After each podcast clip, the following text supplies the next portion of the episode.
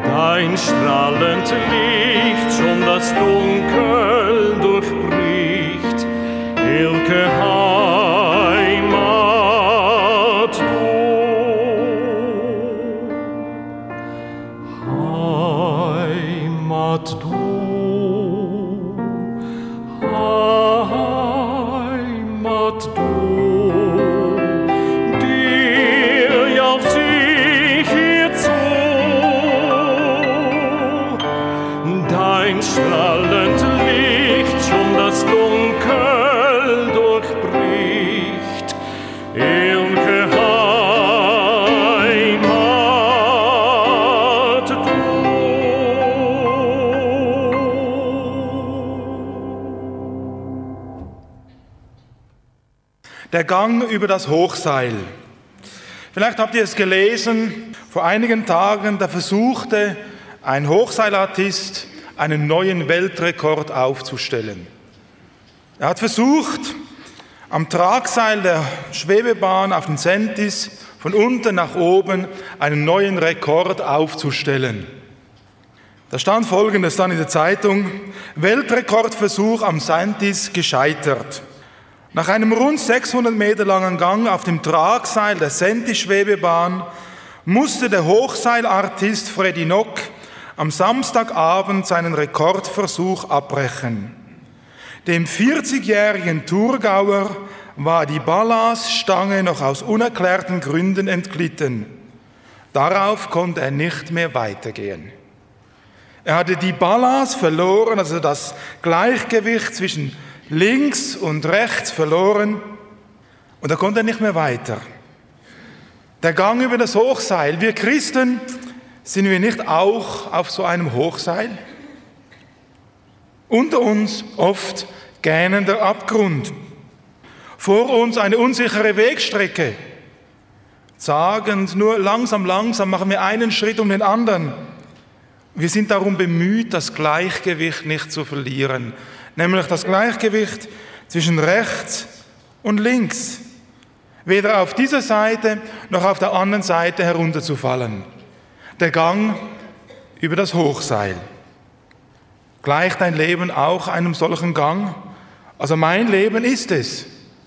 Wir stehen immer wieder in der Gefahr, entweder nach rechts zu rutschen oder aber linkslastig zu werden. Und deswegen werde ich heute Morgen einige Gedanken weitergeben über die Gefahr, dass wir nach rechts rutschen könnten oder aber auch nach links. Nun, der Hochseilartist, der musste seinen Rekordversuch abbrechen. Ja, warum? Ihm war die Ballaststange aus den Händen geglitten. Die Ballast, die ihm half, entweder nicht nach rechts zu gleiten oder nach links, sondern geradeaus zu gehen, den Weg, das Ziel vor Augen. Und so müssen auch wir als Christen immer wieder neu aufpassen, dass wir die Ballast halten. Die Ballast zwischen Rechtslastigkeit, nämlich Gesetzlichkeit, und der anderen Linkslastigkeit, nämlich eine Freundschaft mit der Welt. Wir sind auf dem Weg zum oberen Ziel. Dieser Hochseilartist, der wollte die Schwebebahn bezwingen auf dem Hochseil. Er ging bergwärts. Und so ist auch unser Weg. Wir gehen heim zu, heim, der Heimat entgegen, die uns Jesus bereitet hat. Aber wir alle stehen immer wieder in der Gefahr, entweder rechtslastig zu werden, das heißt gesetzlich, oder aber linkslastig, das heißt eine Freundschaft einzugehen, die nicht rechtens ist, eine Freundschaft mit der Welt. Nur über die Balance werden wir das Ziel erreichen. Das Ziel, welches Ziel haben wir? Wir haben gesagt, die Herrlichkeit mit dem Herrn, aber wir haben noch ein anderes Ziel. Schon jetzt auf dieser Erde. Wir dürfen Abglanz sein dieser zukünftigen Herrlichkeit. Wir dürfen Jesus widerstrahlen. Wir werden aber dieses Widerstrahlen verlieren, wenn wir entweder gesetzlich werden oder aber weltoffen. Freundschaft mit der Welt.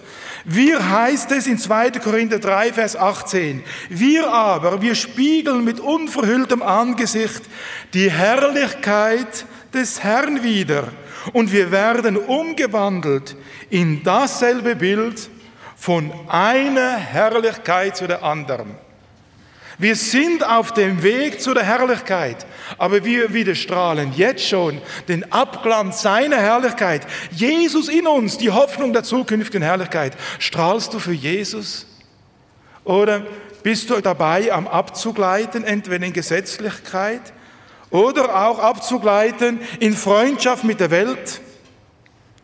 Das Ziel Herrlichkeit jetzt schon. Und so lesen wir in 2. Korinther 2, Vers 15, denn wir sind für Gott ein wohlriechender Weihrauch des Christus. Ein guter Duft.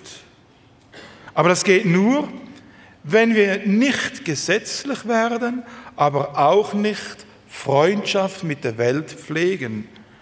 Im Psalm 34, Vers 6, ich lese es nach zwei verschiedenen Übersetzungen, da lesen wir Folgendes. Die auf ihn blicken, die werden strahlen. Strahlen wir für Jesus? Und nach der Bruns Übersetzung heißt es da, wer auf ihn sieht, der bekommt ein leuchtendes Angesicht. Strahlst du für Jesus? Werden deine Augen noch groß, wenn du in deinem Wort, in dem Wort Gottes, Jesus entdeckst, was er für dich getan hat? Leuchten wir für ihn? Die Herrlichkeit des Herrn Jesus, sie weicht aus unserem Leben, wenn wir die Ballast verlieren, wenn wir anfangen, uns abzumühen, uns den Himmel verdienen zu wollen. Ich muss, da kommt wie ein Schatten auf uns. Die Herrlichkeit, sie weicht. Die Herrlichkeit, sie weicht aber auch, wenn wir anfangen, bewussten und sündigen Umgang mit dieser Welt zu pflegen. Wenn wir meinen, wir können mit der Sünde spielen, wenn wir anfangen, diese Ballast eben zu verlieren. Der Hochseilartist, der musste seinen Weltrekordversuch abbrechen. Ihm war die Ballast entglitten. Und in dieser Gefahr stehen wir jeden Tag immer wieder neu. Und so soll dieser morgige Gottesdienst, dieser heutige Gottesdienst eine kleine Hilfe sein, dass wir unseren Weg gehen und die Balance halten können. Nicht gesetzlich, aber auch nicht eine falsche Freundschaft mit der Welt einzugehen. Und so wollen wir nun miteinander heute Morgen zuerst einmal die Gesetzlichkeit anschauen, dann aber auch eine falsche Freundschaft mit der Welt. Und dann wollen wir miteinander anschauen, was uns die Bibel lehrt. Wie können wir den Weg gehen? Ohne Gesetzlichkeit und ohne falsche Freundschaft mit der Welt. Es gibt nämlich einen Weg. Es ist der Hochseilakt und den werden wir miteinander noch anschauen. Betrachten wir nun zuerst miteinander die Gesetzlichkeit. Wisst ihr, die Gesetzlichkeit, die liegt in uns allen zutiefst verborgen. Wir alle, wir möchten gern etwas tun. Es ist interessant, da bekehrt sich ein Mensch, der Kerkermeister von Philippi, könnt ihr nachlesen in Apostelgeschichte 16,30, der hat sich bekehrt und als erstes sagt er gleich, ihr Herren, was muss ich tun, um gerettet zu werden? Muss ich mich anstrengen, auf meinen Knien irgendwo an einen heiligen Ort rutschen? Was muss ich tun? Und das ist der Beweggrund Deswegen haben auch heute so viele Religionen, Tatreligionen, wo man etwas tun muss, haben so Zulauf. Sei das im Buddhismus, da heißt es, versenke dich nur, versenke dich. Im Islam, bete fünfmal, mache die Hajj, also die Pilgerfahrt nach Mekka. Lebe nach den Anordnungen des Propheten. Die Leute, die wollen ganz klare Grenzen, du musst. Das gibt Sicherheit. Selbst im Katholizismus, du brauchst nur die Sakramente und du kommst in den Himmel. Es fällt uns Menschen ungemein schwer, etwas gratis anzunehmen. Einfach zu sagen, ja, das nehme ich. Und ich sage danke dafür. Wenn ihr eingeladen werdet, ihr bringt doch jedes Mal was mit. Ihr weswegen eigentlich? Es ist halt gute Sitte. Ich mache manchmal ganz bewusst, nehme ich nichts mit. Und wenn ich dann nochmal eingeladen werde, dann weiß ich, das sind echte Freunde. Es ist interessant, es fällt uns schwer, etwas gratis anzunehmen. Ein Missionar in Deutschland hat einen Versuch gestartet. Er hat in einer belebten Einkaufspassage, hat er sich hingesetzt, einen Topf vor sich hingestellt mit lauter Markstücken drin. Das war noch zur Zeit der D-Mark. Und hat ein Schild hingemalt, ich wurde reich beschenkt. Bitte bedienen Sie sich. Die Leute sind stehen geblieben, haben gedacht, er hat doch eine Meise. Aber fast niemand hat was genommen. Das kann doch nicht sein. Das ist doch ein mieser Trick.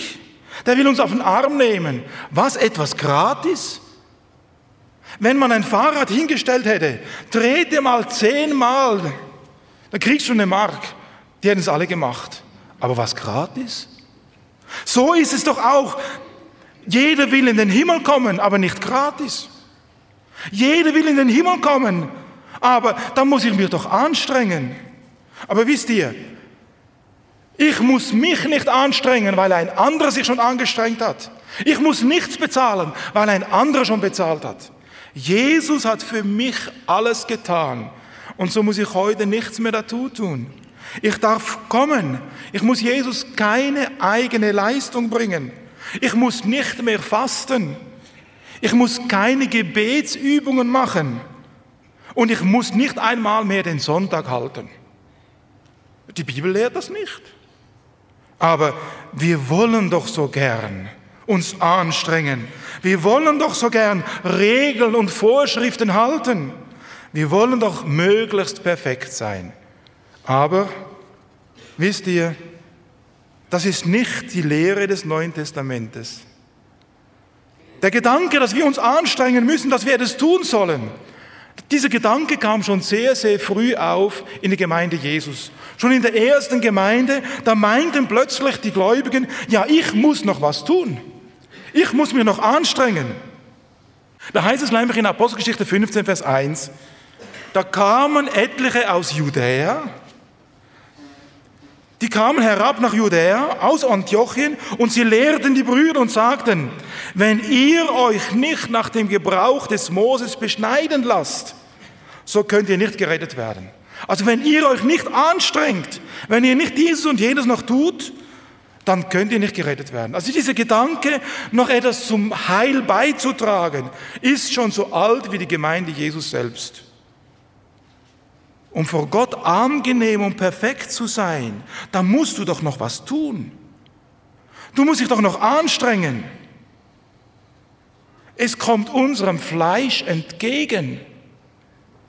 Diesem Ansinnen tritt der Apostel Paulus entschieden entgegen.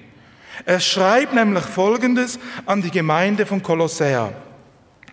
Da sagt er in Kolosse 2, Vers 8, sehe zu, dass euch niemand beraube durch die Philosophie und leeren Betrug, nach der Überlieferung der Menschen und nach den Grundsätzen der Welt und nicht nach Christus. Dann heißt in Vers 16, so soll euch nun niemand richten wegen Speise oder Trank oder wegen eines Festes oder Neumondes oder Sabbats. Wenn ihr mit Christus den Grundsätzen der Welt abgestorben seid, was lasset ihr euch denn Satzungen auferlegen, als lebtet ihr noch in der Welt? Zum Beispiel, rühre dies nicht an, koste jenes nicht, befasse dich nicht mehr mit dem, was doch alles durch den Gebrauch der Vernichtung anheimfällt. Es sind doch nur Gebote und Lehren von Menschen. Sie haben freilich einen Schein von Weisheit in selbstgewähltem Gottesdienst und Leibeskasteiungen. Sie sind jedoch wertlos und sie dienen zur Befriedigung des Fleisches. Wir wollen gerne etwas tun. Es tut uns gut, aber die Bibel sagt in Galater 3, Vers 10, ich lese es hier wieder nach der Bruns Übersetzung, wer sich dagegen mit gesetzlichen Leistungen abquält, also das heißt, wer noch sagt, du musst, du sollst, du darfst jenes nicht, der bleibt unter dem Fluch. Gesetzlichkeit ist der falsche Weg. Gesetzlichkeit führt ins Abseits. In der Gesetzlichkeit geht die Freiheit in Christus verloren. Und durch die Gesetzlichkeit verlieren wir den Abglanz seiner Herrlichkeit. Denn liegt nämlich der Lohn nicht mehr auf Christus, sondern bei uns. Wir können dann wir sind ja gut und nicht mehr Christus. Und so verlieren wir den Abglanz seiner Herrlichkeit. Wir haben nun miteinander das Wesen der Gesetzlichkeit angeschaut. Und jetzt kommen wir miteinander zu dem anderen Extrem. Zu dem Extrem der Freundschaft mit der Welt. Auf dem Hochseil, da geht der Artist, er hält die Ballas, er schiebt einen Schritt vor den anderen. Er geht genau in der Mitte. Auch wir als Christen, wir müssen Balance halten. Weder gesetzlich, aber auch nicht falsche Freundschaft mit der Welt. In Jakobus 4, Vers 4, da heißt es, wer der Welt Freund sein will, der wird Gottes Feind sein. Wir haben die Gesetzlichkeit angeschaut. Wir schauen jetzt die linke Seite an. Da heißt es, wer der Welt Freund sein will, der wird Gottes Feind sein. Als Christ kann ich nicht bewusst und willentlich mit der Sünde spielen. Wenn ich auf dem Hochseil gehe, dann muss ich mich voll konzentrieren, voll bei der Sache sein. Da kann ich nicht anfangen rumzuhüpfen und zu machen. Und so kann ich auch nicht als Christ meinen, ich könne mit der Sünde spielen. Psalm 1, Vers 1 bis 3, da lesen wir, Wohl dem, der nicht wandelt im Rate der Gottlosen, noch tritt auf den Weg der Sünder, noch sitzt, wo die Spötter sitzen, sondern hat seine Lust am Gesetz des Herrn. Er sinnt über seinem Gesetz Tag und Nacht. Der, der ist wie ein Baum gepflanzt an den Wasserbächen, der seine Frucht bringt zu seiner Zeit und seine Blätter verwelken nicht. Und was er macht, das gerät wohl. Gott ist heilig. Einen sündigen Lebensstil wird Gott nicht akzeptieren. Egal, ob dieser sündige Lebensstil mittlerweile auch gesellschaftlich akzeptiert oder in der Christenheit gepflegt wird. Die Sünde bleibt für Gott Sünde. Irret euch nicht. Gott lässt sich nicht spotten. Was der Mensch sät, das wird er auch ernten. Also wir sehen hier das linke Extrem und das rechte Extrem. Wir sind aber berufen zu etwas ganz anderem. Nicht zur Gesetzlichkeit und auch nicht zur Freundschaft mit dieser Welt. Zu was sind wir als Gemeinde Jesus berufen? Was meint ihr? Zu was sind wir als Gemeinde Jesus berufen? Wir sind berufen zur Freiheit. Zu der Freiheit des Adlers oder in unseren Worten zu sagen, zu der Freiheit dieses Hochseilartisten. Und dabei sollen wir die Balance halten, die Balance zwischen rechts und die Balance zwischen links. Berufen zur Freiheit. Über diese Freiheit sagt uns die Bibel in 2. Korinther 3, Vers 17. Denn der Herr ist Geist. Wo aber der Geist des Herrn ist, da ist Freiheit. In Galater 5, Vers 1 lesen wir, für die Freiheit hat uns Christus befreit. So stehe nun fest und lasset euch nicht wieder in ein Joch der Knechtschaft einfangen. Wir sind berufen zur Freiheit, die Freiheit des Adlers, die Freiheit auf dem Hochseil. Der alte Bund, das Gesetz, was hat es getan? Das Gesetz hat gesagt, du musst, du sollst, du darfst nicht, rühre dieses nicht an. Als der alte Bund gestiftet wurde, da musste Mose einen großen Hag um den Sinai machen. Niemand sollte zu nahe treten. Es drohte die Tod. Und wenn jemand zu nahe kam und selbst ein Rind, selbst ein Tier, das fiel tot um. Das Gesetz, es ruft. Der Mensch, welcher das Gesetz tut, der wird leben.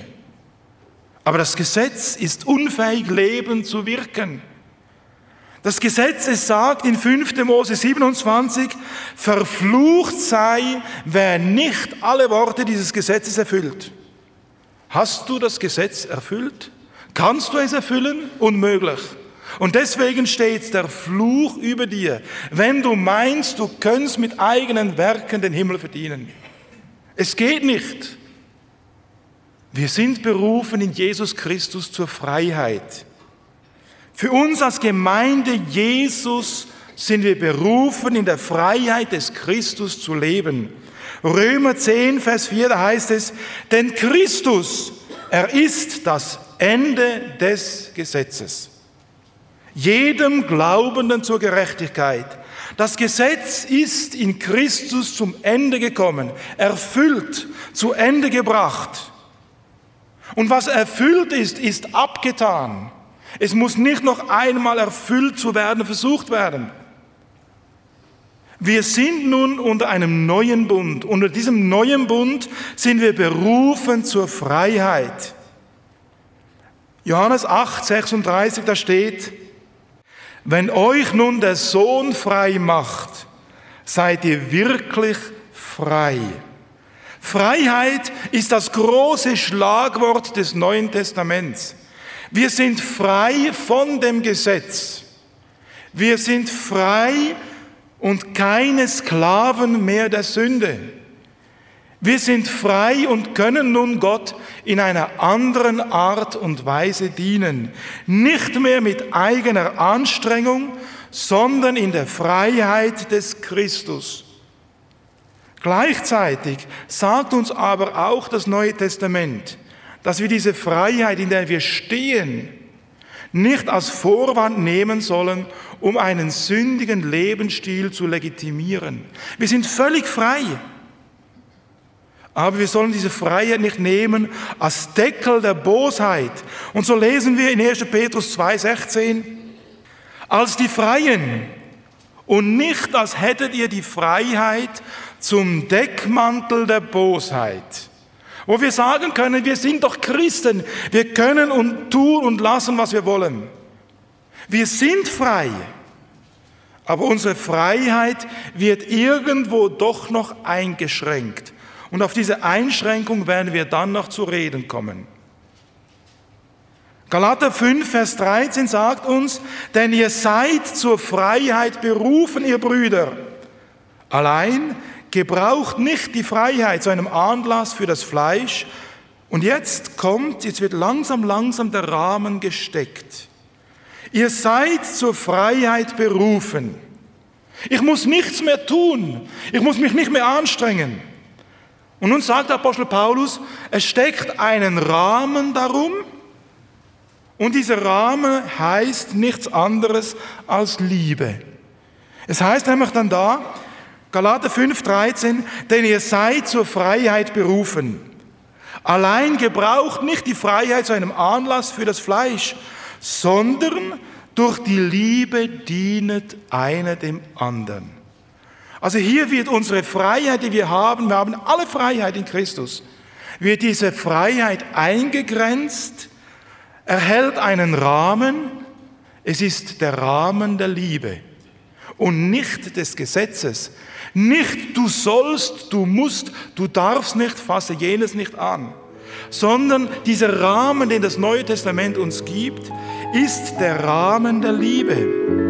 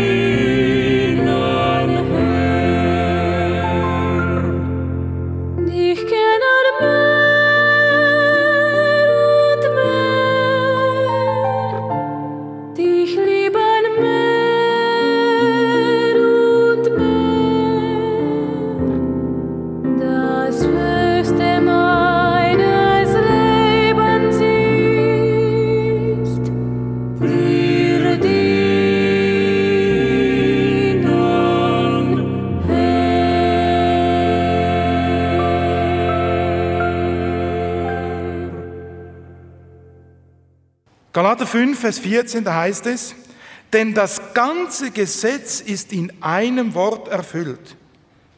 Also all diese Anstrengungen, all diese Abmühungen, all diese Kämpfe sind in einem Wort erfüllt. Liebe deinen Nächsten wie dich selbst. Der Herr Jesus, er ist das Ende des Gesetzes.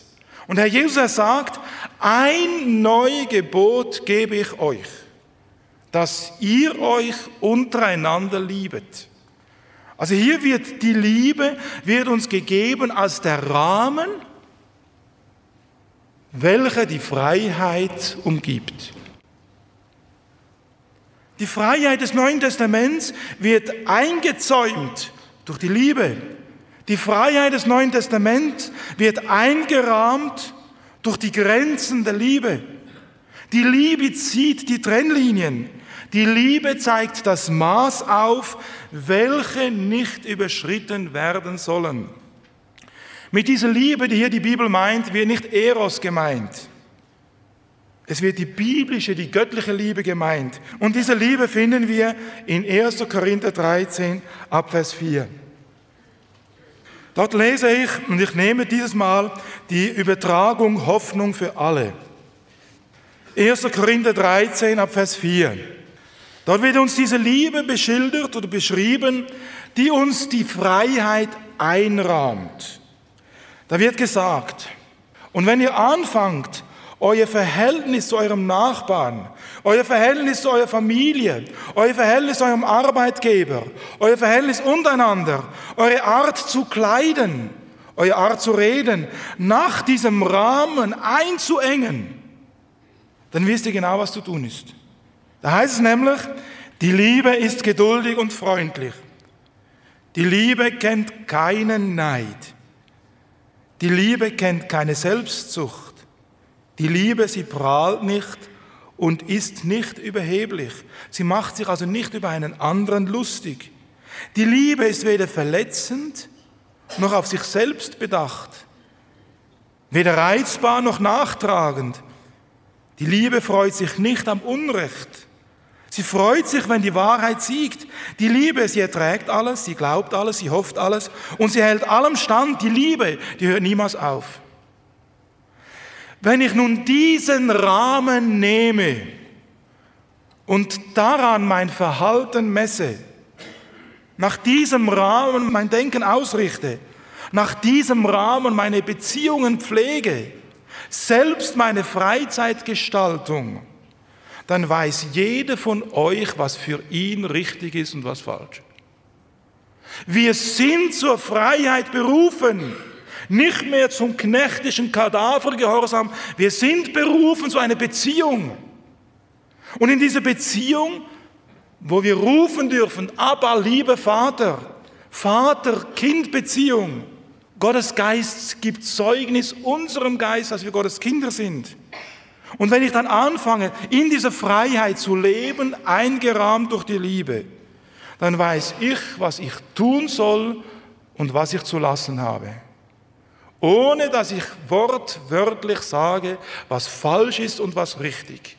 Da kommen junge Menschen zu mir und sagen mir, sag mir genau, was richtig ist und sag mir genau, was falsch ist. Dann sage ich, nein.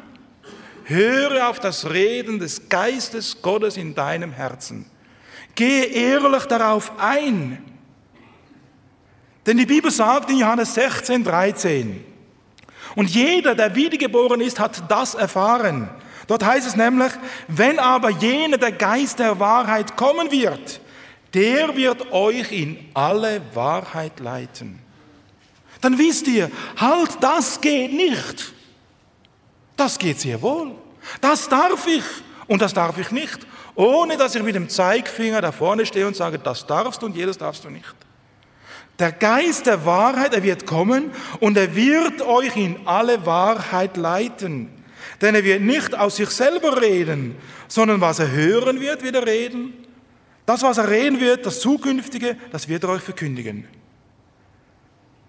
Wenn wir doch lernen würden, in der Freiheit, zu der wir befreit sind, zu leben, aber in diesem Freiheit, den Rahmen zu sehen der Liebe. Wisst ihr, dann brauchen wir keine Gesetzlichkeit, du sollst, Du darfst nicht, rühre jedes nicht an. Und wir müssen auch keine Angst haben, in die Welt abzugleiten. Denn die Liebe, sie schränkt uns ein. Und wenn wir brennend sind vor Liebe zu ihm, dann wird, wie wir gelesen haben, Psalm 34, dann werden wir auf ihn blicken. Ich will dich unterweisen und dir den Weg zeigen, den du wandeln sollst. Ich will dich mit meinen Augen leiten. Das sagt der Herr. Und dann heißt es, wer auf ihn sieht, der bekommt ein leuchtendes Gesicht. Das Gesetz des Mose ist verhüllt. Das Blicken auf Jesus macht frei.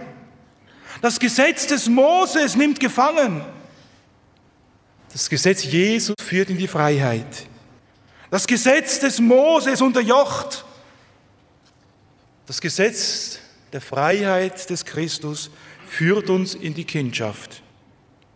Lernen wir doch mit dieser Freiheit richtig umzugehen. Lernen wir doch in dieser Freiheit zu leben. Lernen wir doch zu rufen, aber lieber Vater. Wie funktioniert denn im täglichen Leben dieser Umgang mit dieser Freiheit? Wie können wir mit dieser Freiheit leben, Tag für Tag? Wie können wir das umsetzen? Ist es auch wieder ein krampfhaftes Bemühen, ich darf nicht, ich soll nicht? Nein, sobald wir anfangen, krampfhaft uns zu bemühen, da kommt ein Schatten, der Schatten der eigenen Anstrengung. Gott will Beziehung. Gott will, dass wir mit ihm leben. Und wisst ihr, das Schöne ist, genau dieses Bild braucht der Apostel Paulus. Der Apostel Paulus, er braucht das Bild von Menschen, die ineinander verliebt sind. Und dann nimmt er dieses Bild und er sagt, ich rede aber von Christus und der Gemeinde. Dazu lesen wir in Epheser 5 ab Vers 25. Epheser 5, Vers 25, da lesen wir, gleich wie auch Christus die Gemeinde geliebt und sich selbst für sie hingegeben hat, auf dass er sie heiligte, nachdem er sie gereinigt hat durch das Wasserbad im Wort, damit er sich selbst die Gemeinde herrlich darstellte, so dass sie weder Flecken noch Runzeln noch etwas Ähnliches habe, sondern heilig sei und tadellos. Habt ihr es gehört? Wer strengt sich hier an? Wir haben gelesen, er hat sich selbst für sie hingegeben. Er hat sie geheiligt. Er hat sie gereinigt. Er hat sich die Gemeinde herrlich dargestellt. Es ist alles der Herr. Der Herr strengt sich an. Also hier beschreibt die Bibel die Gemeinde Jesus, heißt du, dich und mich, beschreibt Apostel Paulus als heilig, als tadellos, als ohne Flecken und Runzeln, als herrlich. Und dann macht der Apostel Paulus einen kleinen Schwenker er macht einen Einschub und er fährt dann weiter und sagt dann in Vers 31, wie wenn es nicht dazugehören würde, wie wenn es nicht passt. Er sagt nämlich Folgendes, und um des Willen wird ein Mensch Vater und Mutter verlassen und an seiner Frau anhangen. Und die zwei werden ein Fleisch sein. Dieses Geheimnis ist groß. Ich deute es aber auf Christus und die Gemeinde. Der Paulus sagt, dass unsere Beziehung zu Jesus so sein soll, wie die Beziehung zwischen zwei Menschen, die sich lieben. Also nicht Gesetzlichkeit und nicht falsche Freiheit. Unsere Beziehung soll zu Jesus sein wie Braut und Bräutigam, die gerne bald heiraten. Es gibt ja immer wieder Menschen, die gerne heiraten. Da freue ich mich darüber. Aber wenn ihr diese Menschen seht, habt ihr noch nie gesehen, wie die Augen strahlen? wie die Augen leuchten. Und nun legt der Apostel Paulus, er legt die Schwerpunkte fest. Er sagt, und um des Willen wird ein Mensch Vater und Mutter verlassen. Ein Brautpaar, das möchte verlassen. Ein Brautpaar, das möchte einander anhangen und ein Brautpaar möchte eins werden. Und diese Bilder braucht nun der Apostel Paulus, um unser Verhältnis zu Jesus Christus zu schildern. Er sagt, wir sollen verlassen, wir sollen anhangen und wir sollen eins werden. Verlassen. Wenn zwei Menschen, die sich wirklich lieben, meint ihr, denen fällt es schwer, ihr Elternhaus zu verlassen? Also wenn man zur Ehe gezwungen wird, dann kann ich es mir vorstellen. Oder wenn die Braut so hässlich ist, kann ich mir es auch vorstellen. Ja. Aber ich habe noch nie jemanden gesehen, der eine hässliche Braut heiratete. Ich habe die schönste Frau der Welt. Ich habe sie freiwillig geheiratet. Ich bin gerne mit ihr gezogen oder sie mit mir. Die Bibel sagt, wir sollen, so wie das Brautpaar, sie verlassen. Sie haben den einen Wunsch, das Alte zurückzulassen, weil der Mensch, mit dem sie nun gehen wollen, ihnen so viel bedeutet. Bedeutet dir Jesus wirklich so viel? Dass du gerne bereit bist, alles zu verlassen? Um der Liebe willen bist du bereit, das Alte hinter dir zu lassen? Wenn du wirklich liebst, dann ist das Verlassen nicht ein Müssen, sondern Wunsch. Ich will doch gerne zusammenziehen. Wenn ich 14 Tage unterwegs bin, das Schlimmste, wo ist, ist die Trennung von meiner Frau. 14 Tage, ich muss losfahren, es fällt mir jedes Mal schwer. Und ich freue mich riesig darauf, wenn ich endlich wieder zu Hause bin. Ich freue mich, da zu sein, wo meine Frau ist. Freust du dich auch, da zu sein, wo Jesus ist? Das Verlassen wird zum Gradmesser der Liebe, die ich habe zu Jesus.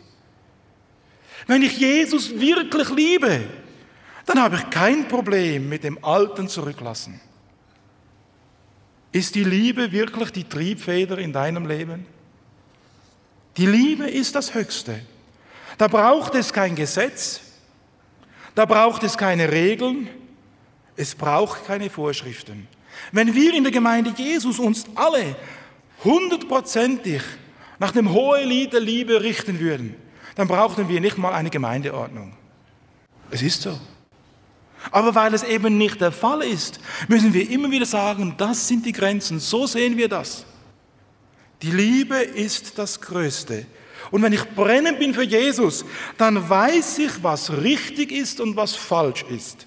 Dann weiß ich, was ich tun soll und was ich zu lassen habe. Ist Jesus wirklich der Erste in meinem Leben? Der Jesus erklagt die Gemeinde von Laodicea an und sagt, ich habe aber wieder dich, dass du die erste Liebe verlassen hast. Wie steht es da in unserem Leben? Das Zweite, was Verliebte gerne wollen, ist einander anhangen. Meine Frau und ich, wir haben die Sitte, dass wir so oft wie möglich am Abend noch einen kleinen Spaziergang machen. Da gehen wir eine halbe Stunde, manchmal eine Stunde. Gestern Abend war es sogar noch etwas länger. Da kriegt man so einiges mit. Da sind wir unterwegs und vor uns ist so wie ein Fleck, wir kommen näher. Das sind zwei Menschen, frisch verliebt. Aber sie erscheinen wie eins. Die waren so verliebt, denen hat man es meilenweit angesehen. Sie sind wie Kletten aneinander geklebt. Hängen wir so an Jesus? Ist wirklich Jesus unser Ein und alles? Verliebte, die können miteinander SMS austauschen. Denen ist es egal, wie viel es am Ende des Monats kostet. Verliebte, die können über Köpfe hinweg sich zuwinken und sie werden noch rot dabei, wenn sie richtig verliebt sind.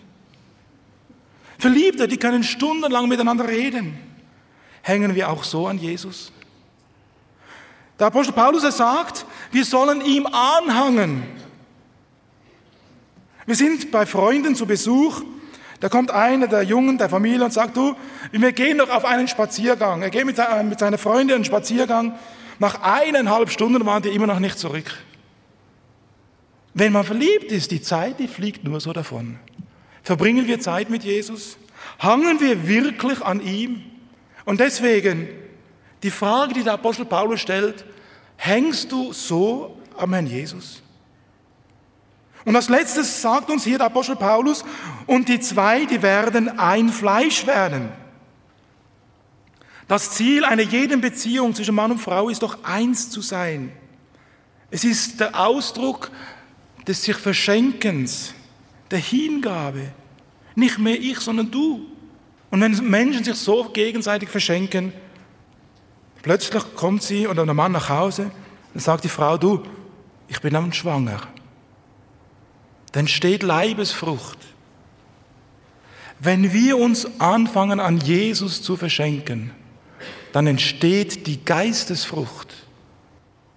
Es ist interessant, in Galater 5, da lesen wir, die Frucht des Geistes aber ist Liebe, Freude, Friede, Geduld, Freundlichkeit, Gütigkeit, Treue, Sanftmut. Es wird aber nicht gesagt, wie diese Frucht entsteht. Die kommt von selbst, aus der tiefen, innigen Verbindung mit Jesus. Wenn zwei eins werden, plötzlich das Geschenk, du, ich darf schwanger sein. Erst wenn wir anfangen, uns Jesus zu verschenken, kann daraus geistliche Frucht entstehen. Und wisst ihr, echte Liebe setzt immer Freiheit voraus. Nur in Freiheit kann Liebe wachsen. Wenn wir anfangen, Druck auszuüben, zu sagen, du musst, du darfst, du sollst nicht, in eine Beziehung, wenn wir anfangen, Regeln aufzustellen, das musst du tun, jenes darfst du nicht machen und so weiter und so fort. Die Liebe, sie geht dabei kaputt. Liebe gedeiht nur, wenn kein Druck vorhanden ist. Liebe kann man nicht zwingen. Liebe kann man nur erhoffen. Wo Liebe fehlt, da wird die Freiheit eingeengt. Und wo Freiheit fehlt, da stirbt die Liebe. Paulus schreibt an die Gemeinde von Galatien, wie schon gesagt, die Frucht des Geistes, da wo wir eins werden mit Jesus, freiwillig, vorbehaltslos, rückhaltslos, ohne Wenn und Aber, dann entsteht daraus die Frucht, eine Frucht wird hier genannt, mit verschiedensten Aspekten. Da entsteht die Freude, da entsteht der Friede, da entsteht die Geduld, die Freundlichkeit, die Gütigkeit, die Treue und die Sanftmut und die Enthaltsamkeit. Und nun fährt Apostel Paulus fort und sagt dann, gegen diese Dinge gibt es kein Gesetz. Liebe ist stärker als Eisen. Marmor, Stein und Eisen bricht. Kennt ihr den Schlag in den alten?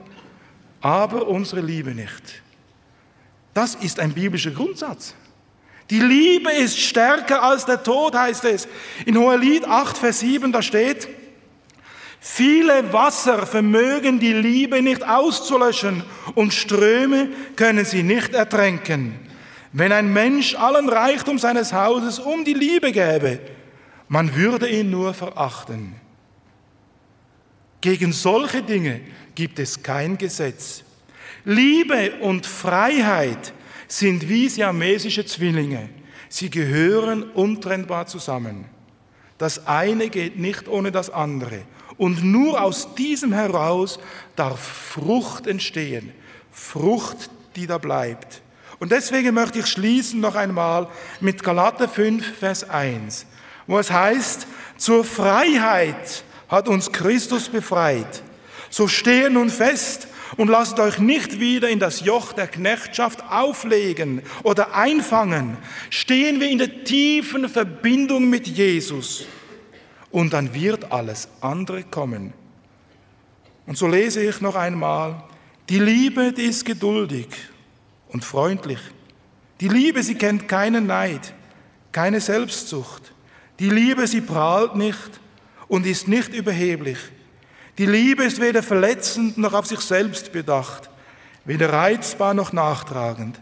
Sie freut sich nicht am Unrecht, sondern sie freut sich, wenn die Wahrheit siegt. Die Liebe erträgt alles, sie glaubt alles, sie hofft alles. Und die Liebe hält allem stand. Die Liebe hört niemals auf. Und lernen wir in dieser Freiheit, die uns Christus gibt, im Rahmen der Liebe zu leben. Gott möge sie segnen und ihnen viel Gnade geben, jeden Tag neu. Gott will Beziehung. Er will nicht Verordnungen. Sehnst du dich nach ihm, nach Gemeinschaft mit ihm, da kommt alles andere ins Lot. Lass uns stille werden und beten. Herr Jesus, wir wollen dir von ganzem Herzen danken, dass du uns gerufen hast in die Freiheit der Kinder Gottes, dass du uns gerufen hast in die Beziehung mit dir, dass du dich sehnst danach, dass wir verlassen, dass wir anhangen, dass wir eins werden und dass aus diesem heraus die Frucht entsteht, die Frucht des Geistes. Herr Jesus, ich möchte das. Ich sehne mich nach dieser Beziehung mit dir. Danke dafür, dass du immer wieder neue Gnade gibst uns allen, mir. Und Gottes Geist gibt Zeugnis unserem Geist, dass wir Gottes Kinder sind. O Jesus, und dieser Geist, er wird uns in alle Wahrheit leiten. Ich möchte sensibel werden für das Wirken deines Geistes, offen für das Reden, wenn dein Geist dein Wort an meinem Herzen offenbart. Und Herr Jesus, möchten wir alle immer mehr offen sein für dich, mit dir eine Begegnung haben, eins sein mit dir. Danke dafür. Amen.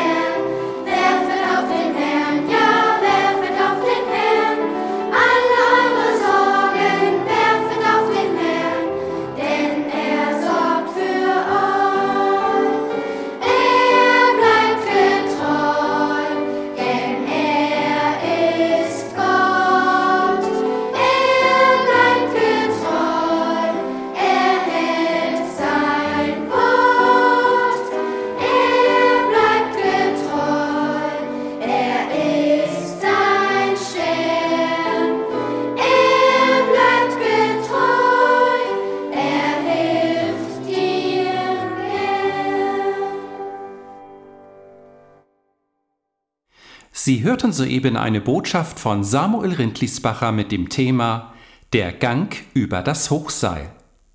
Wenn es Sie innerlich angesprochen hat, Sie Fragen haben oder seelsorgerliche Hilfe wünschen, möchten wir Sie von ganzem Herzen ermutigen, doch Kontakt mit uns aufzunehmen.